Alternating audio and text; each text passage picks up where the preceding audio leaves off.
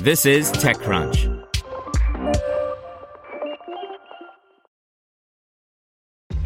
This episode is brought to you by ShipStation. You know, some things take a lot of work, like sending little robots to far off distant planets. And just as that's challenging, so too is running a successful e commerce business, especially when there's so much to do. So I want to introduce you all to ShipStation. Now, I love using ShipStation because of its easy to use dashboard, which makes managing orders and printing labels a breeze and super smooth. Oh, and the customer service is just out of this world. It's exactly what you need to help grow your business. Sign up for your free 60-day trial at shipstation.com slash technews. That's shipstation.com slash technews.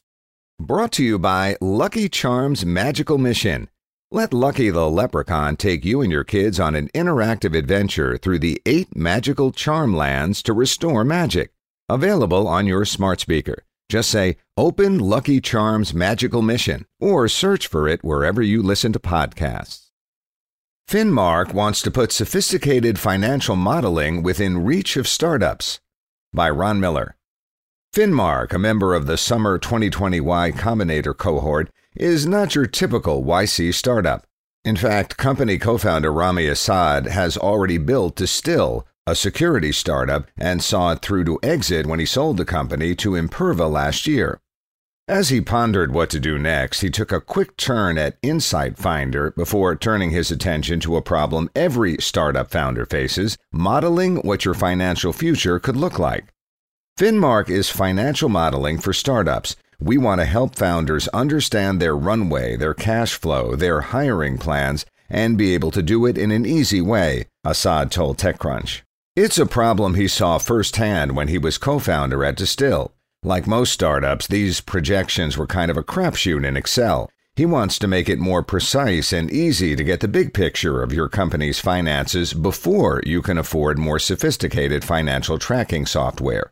One of the biggest pain points was always understanding where our projections were relative to what we were actually doing as a company. So many times we were running our entire business off of Excel, and so many times the forecasts of what we thought we were going to do were wrong, he said.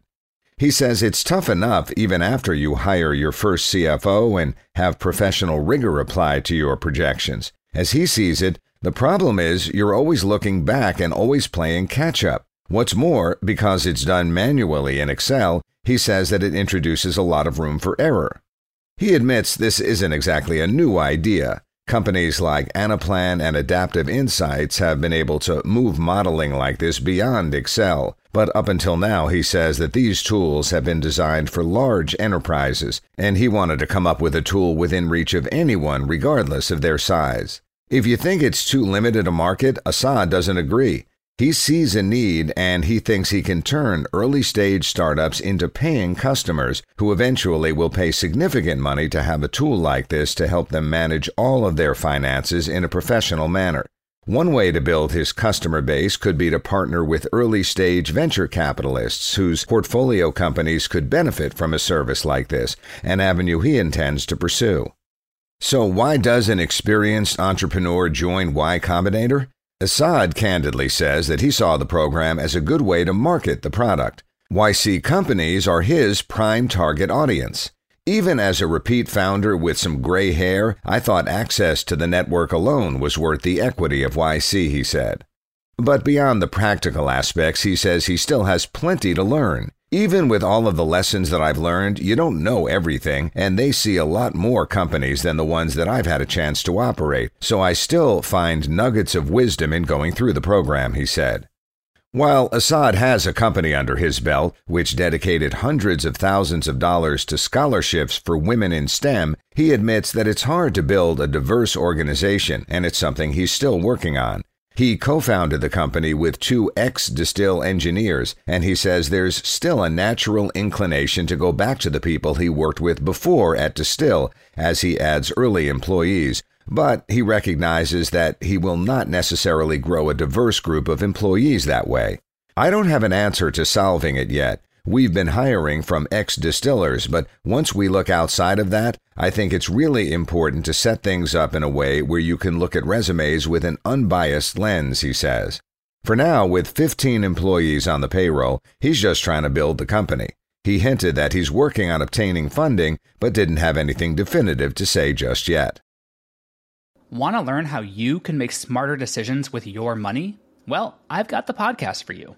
I'm Sean Pyles, and I host NerdWallet's Smart Money Podcast. Our show features our team of nerds, personal finance experts in credit cards, banking, investing, and more.